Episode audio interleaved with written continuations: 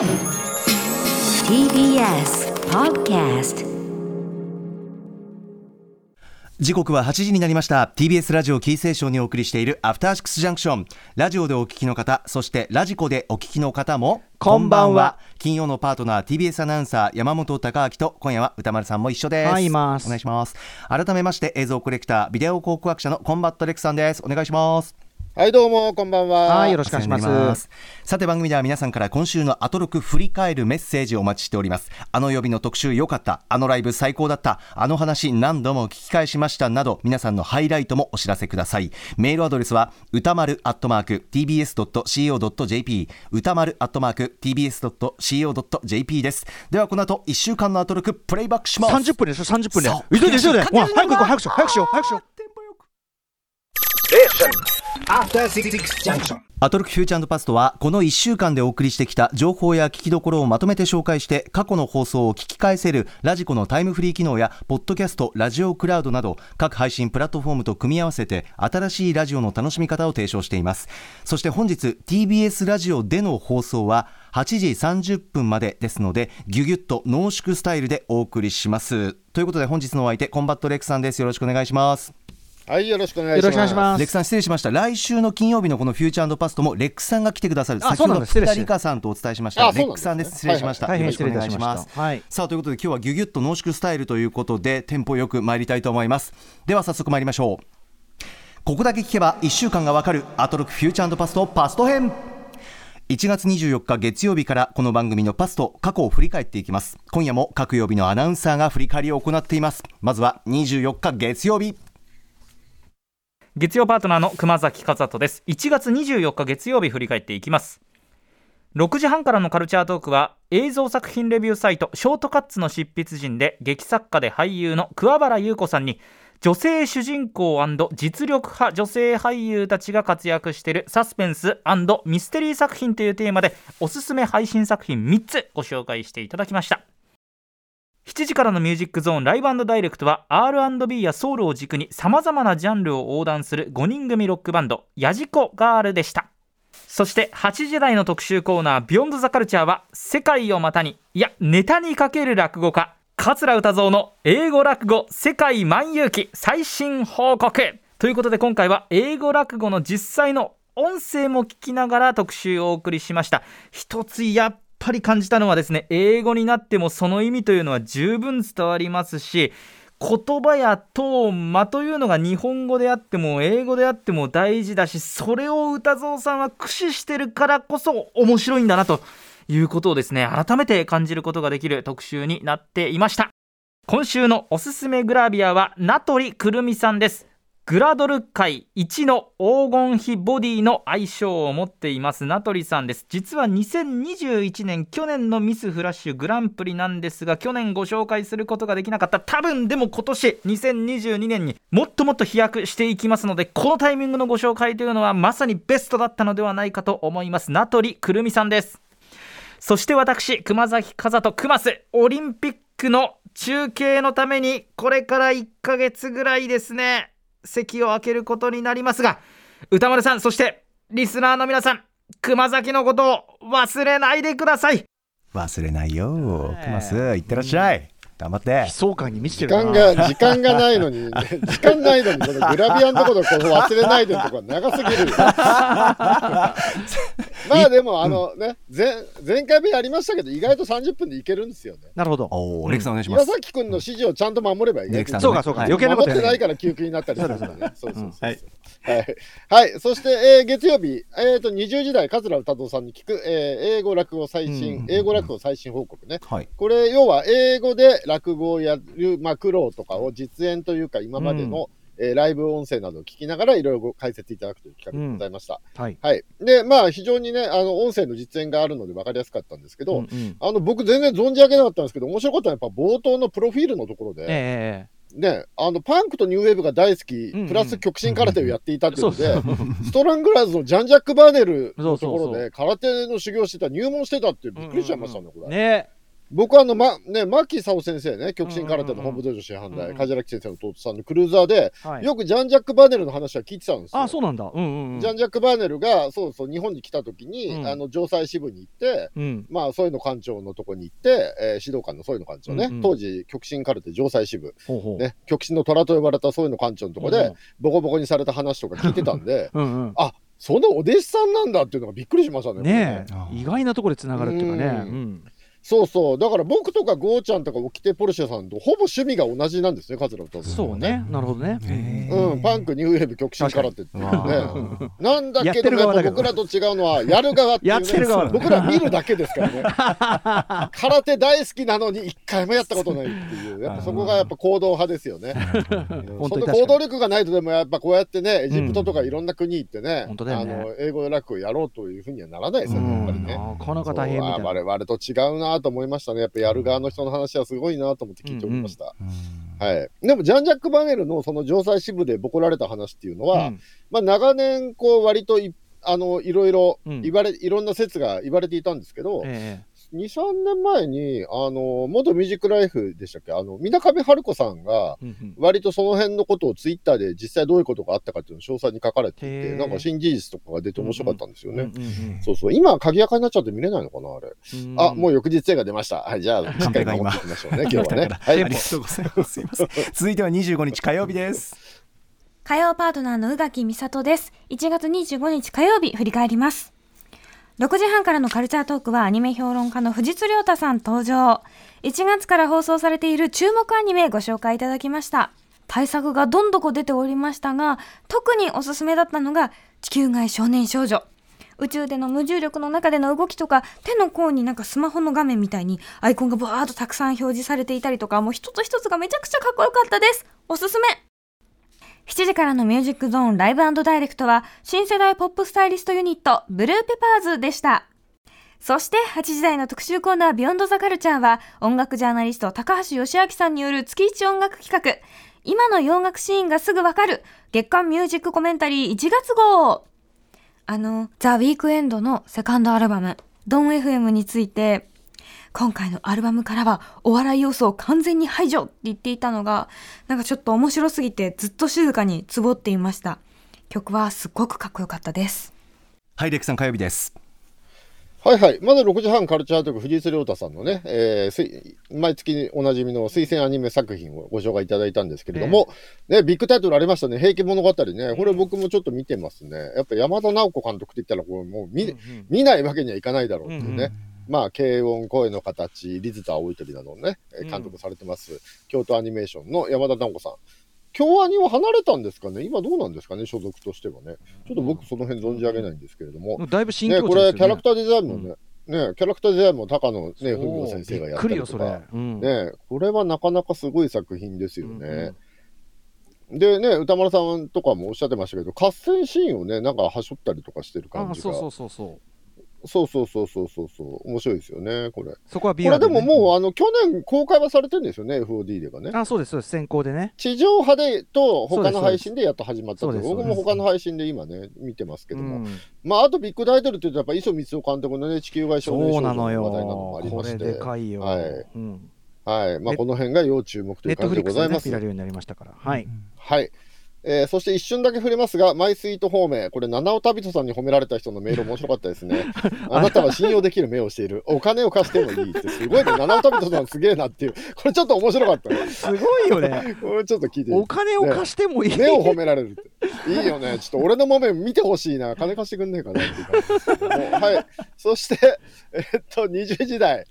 最新洋楽解説、月間ミュージックコメンタリー by 高橋義明さん。これ面白かったですね。うんまあ、日本のね、えっと、シティポップが、まあ、世界的、まあ、主にアジアで盛り上がりを見せていたんですけど、アメリカではどうなんじゃいということで言うと、アメリカでも結構ドメジャーなアーティストがいろんなサンプリングをしたりしているよっていうのを、実際に曲を流しながら解説していただきました。うん。これ大変勉強になりました。ねね、全然知らない。でも、意外と日本とかアジアで盛り上がってるのと、ちょっと引用するところが違うっていうか、あ王の有事物ががっつりね、取り上げられてたりとかって、あ、ちょっとやっぱ捉え方が違うのかなってとことか、そうかもまあ、と細野晴臣とかね、ううん。んまあ山田とか鉄板だとしても、まあやっぱりそのワンルーちょっと違う感じも、プワンループで持つサンプリングを探すっていう感覚だろうから曲としていいとかとはまたちょっと違う J コールのサンプリングとかはね。そうねアジアとかのシティポップいいねっていうのとまた違うんでしょうね、そうかもしれない元ネタ探しっていうか、レアグループの一環みたいなそう感じそうそうそうですもんね。うん。そう。でこれで言うとあの新宿のゴールデン街のバープラスチックモデルの常連で、うんうん。2年ぐらい前にアメリカ帰っちゃうんですけど、ええ。ロジャーっていうう、ん。レコードコレクターの若者がいて、ええ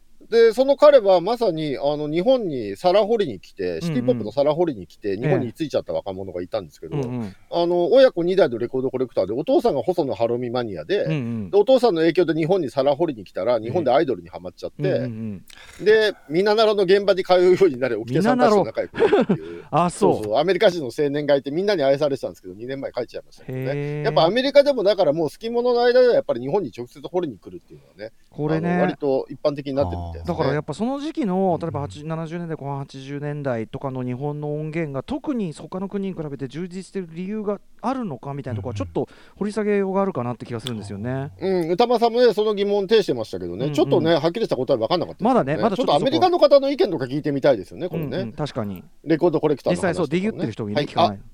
あはいはい。お、翌日で出ました。あいけいけ。って言うことか言うこと聞こう。音楽流れますね。ラジコというタイムフリーこと今日は聞き分けいいでですよ特集聞いてください。さあ続きましては26日水曜日です。水曜パートナー日々真央子に代わりまして代打を務めました駒田健吾です。1月26日水曜日を振り返ります。この日はですねボールペンの奥深さを学ぶ3時間でした。6時台のカルチャートークでは文具王こと高畑正幸さんと番組構成作家の古川光さんに最新ボールペン事情を解説していただきました。え7時からのミュージックゾーンライブダイレクトは世界ナンバーワンクイズ DJ でもあるクイザーこと豆腐ビーツさんのクイズミックスがありました。8時からの特集コーナービヨンドザカルチャーでは第11回お気に入りボールペン総選挙通称 OKB48 の結果を文具王そして日本を代表するラッパーにしてガチの文房グラバークレバさんと発表しました。いや栄えある瞬間に立ち会わせていただきました。最初はプラスチックの形が違うだけだろうと思っていたボールペンの世界こんなに深いとは知りませんでした。今現在ジュースアップとエナージェルで私迷っております。以上水曜日でした。はい水曜日ですレクさんえ何ですか歌丸さん、はい、もうこの日は、ライブダイレクト、豆腐ビーツさんのクイズ、えー DJ 以外は、もうほぼ丸ごと1日 OKB の特そうですねプラスチ。ックあのプラスチックが、はい。プラスチックが違うだけだろうって。ね駒 田さんの暴言がまたいいな。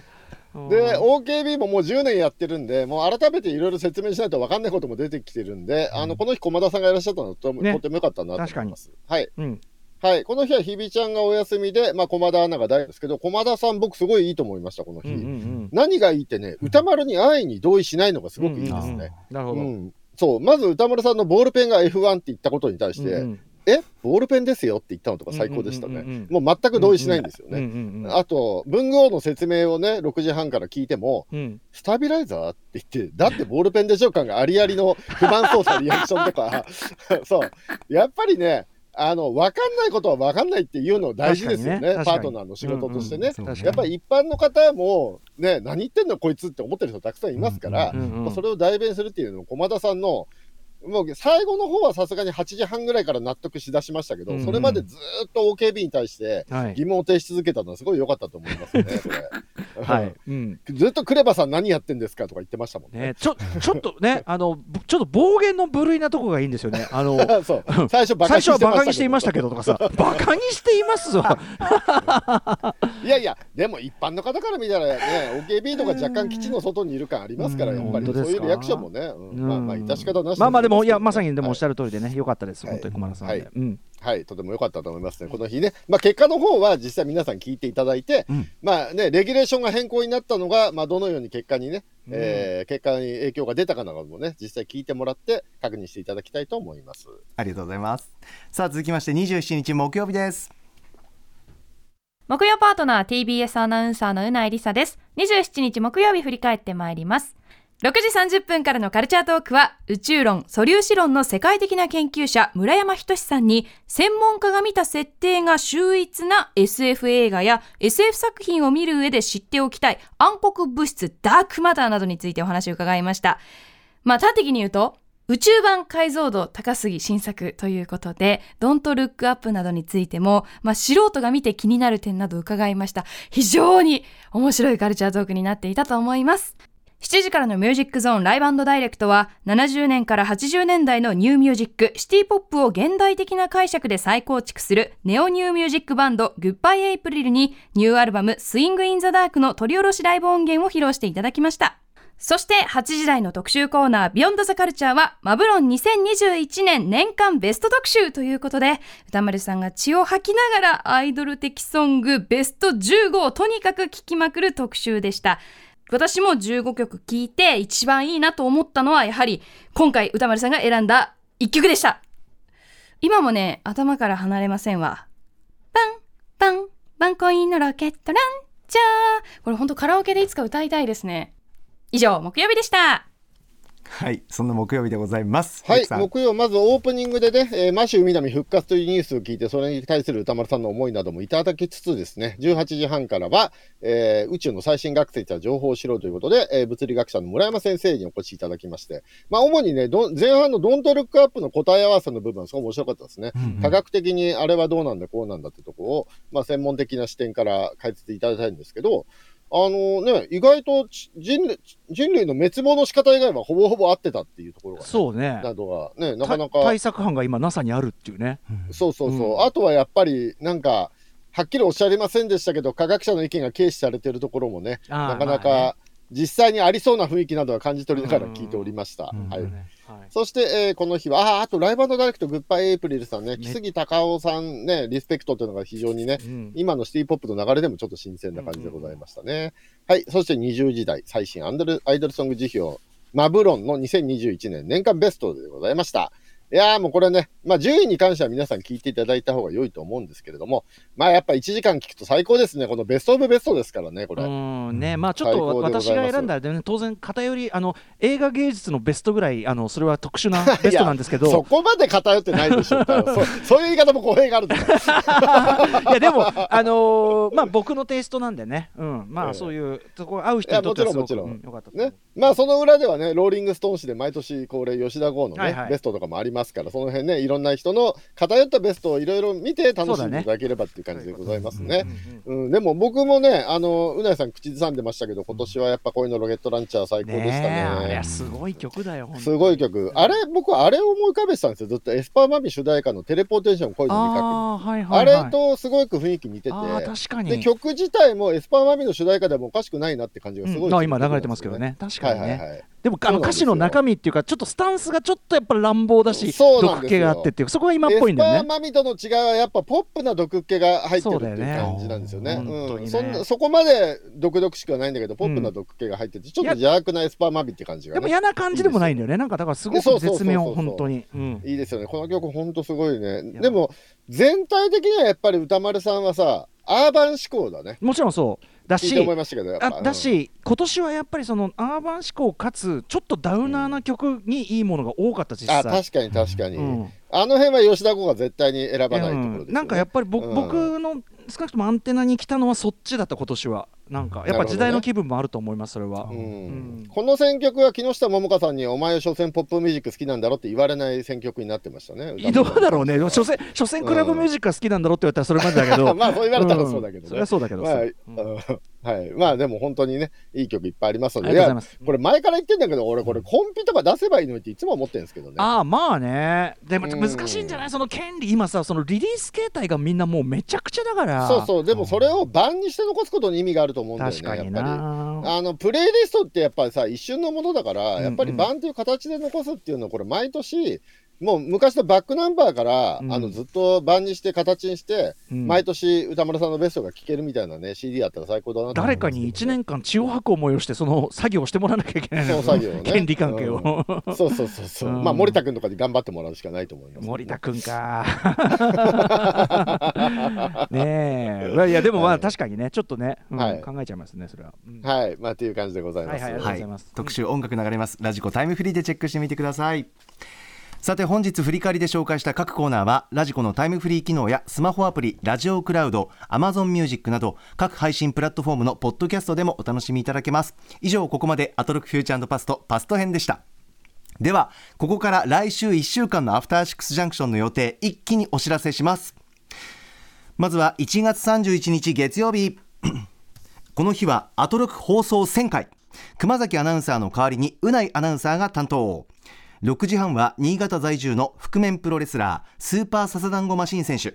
2000回目に向けてアトロクに必要なことを考えてくださるそうです。7時はアーティスト音楽プロデューサーのラムライダーさん。8時はアフターシックスジャンクション放送1000回記念。おめでたい1000にまつわるトリビア祭り。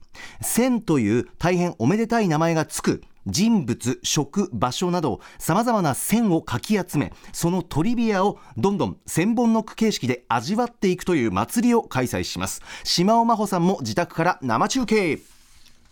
続いて2月1日火曜日です。6時半からは漫画研究者伊藤優さん登場。この漫画展がすごい、かっこはず2022を紹介していただきます。7時からは、キッズソウル期待の新星、10歳のシンガー、宗太郎さんが初登場。そして8時からは、ついにオープン、おすすめの本をガツガツ紹介していく、期間限定大型企画、アトロクブックセンター、第1回、池澤春菜が語る、耳で楽しむ本のすすめ。2日水曜日です。6時半は暮らしの中で目にする様々な文字のデザインの謎に迫る新刊。文字文字探偵団。街で見かける文字デザインの秘密の著者でライター。編集者のゆきあかりさん登場。7時からは1月6日におよそ10年ぶりとなるフルアルバムハローウーマンをリリースした辻彩乃さん番組初登場。そして8時からはウエストサイドストーリーはなぜミュージカルの金字塔なのか特集。by 音楽ライター小室孝之さん。3日木曜日です。6時半はゲームジャーナリストのジニさん登場。PSVR2 が正式に発表されいよいよ盛り上がりを見せるおすすめの VR ゲーム紹介してもらいます。7時はシンガーソングライターのリ・ファンデさん。そして8時は宇多田ヒカル3年7ヶ月ぶりのニューアルバム「バッドモード」をリズムの面から掘り下げる特集。2019年に著書「リズムから考える J−POP 史」を発売したライターで批評家の imdkmさんとお送りします。そして4日金曜日です。6時半からの週刊映画辞表「ムービーウォッチメン」は「コーダ愛の歌」を評論。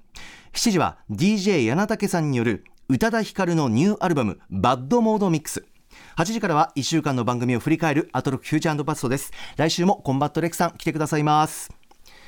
さあということでレックさん来週はいかがでしょうか、来週まずこの月曜のぼんやりしたいい加減ぼんやりじゃないよ線ですよ線もう明快だよ明快、えー、線にまつわるトリビア祭りね、うんどんな特集になるのかちょっと聞いてみないとわかんない私もですけど私も線トリビア出しますから、はい、まあ面白そうだなという。あと僕ね、火曜日のね、全然知らなかったんですけど、キッズソウル期待の新星、そうそう10歳のシンガー、宗太郎さん、これこれなんかすごい気になる。この人すごい何、何三浦大知君みたいなあ人がでもマジでマジであの、三浦大知君登場時を彷彿とさせると大評判、であやっぱそうなんだ。でしかもスムースエースっていうねあのお二人組のそのグループがいて僕よく DJ とかにかけてるけど、スムースエースのお二人のお子さんなんですね、なので、サラブレッド的なと言いましょうか。じゃあ、これはちょっと気になりますね。そうなのよ。まあ、と火曜日は池澤さん本いっぱい紹介できてよかったですねって 感じとか。これまたちょそのオーディブあね ちょ新企画と絡んでるんでねまたね、はい。うんちょっと朗読とかそういうのも絡める感じになるかもしれません、はい。はい。えー、とそしてね、木曜日の8時台、宇多田ヒカル特集、これちょっと面白そうですね。面白そう。うん。はい。リズムの面から掘り下げるっていうのはね、あの実際リズムを聞きながら、そのね、あのいろいろうん。多分解説していただける特集だと思うんで、宇多田さん特有のそのリズム使いというのがあるみたいで、はい。へえ、これはちょっと楽しみな感じでございますかね、はいはい来週は。はい、で、金曜日はそれを受けてなんですかね、柳竹線による宇多田久しぶり。ヒカルそう柳竹もね。はいはいはい。っていうね、まあやね、宇多田ヒカルって言ったらやっぱり柳竹さんって感じですもんね。そうですねやっぱね。はい、うん。これも非常に楽しみでございます。はい。すいませんちょっとテンポよくレックさんしていただいて今日は。いえいえ、だから、ちゃんと言うこと聞けばいけるんですよね、こうやってね。聞かないからバタバタね。どれだけ聞いてねえんだって話だけどね。うーん。まあ今日はしょうがないね。半までですからこれね。いやいやいやそういうことですよ。そうですよねうんこの後 TBS ラジオね。はい。えー8時半からは TBS ラジオでは島信彦人生百景志の人たちを放送しますそして歌丸さんこの後はそうなんです。ちょっと技術的にこのリモートで絡むのが難しい。この後お二人であれですよね。TBS ラジオ以外に向けて別の企画やるっていうかあれだ、はい、フュー未来に向け。チャーメール特集ですね。ね未来に向けた今企画提案。橋本プロデューサーみたいな、うん。あハシピーが入ってるとこなんだ、い。いなあ、たくさんメールもらってます。いいなあ羨ましいな田丸さんこれまでということか、うん。じゃあちょっとあのレックさん引き続きあのお世話になります、はい。よろしくお願いします。はいはいはい。はいということで、あはい明日私あのライムスターで梅田サイファーの主催のイベントライブに久々に行きますのでお会いできる方は会いましょうという感じですかね。えー、一週間お疲れ様で私は離脱します失礼します。歌間さんありがとうございましたはい、お疲れ様でした。お疲れ様です。After Six Junction.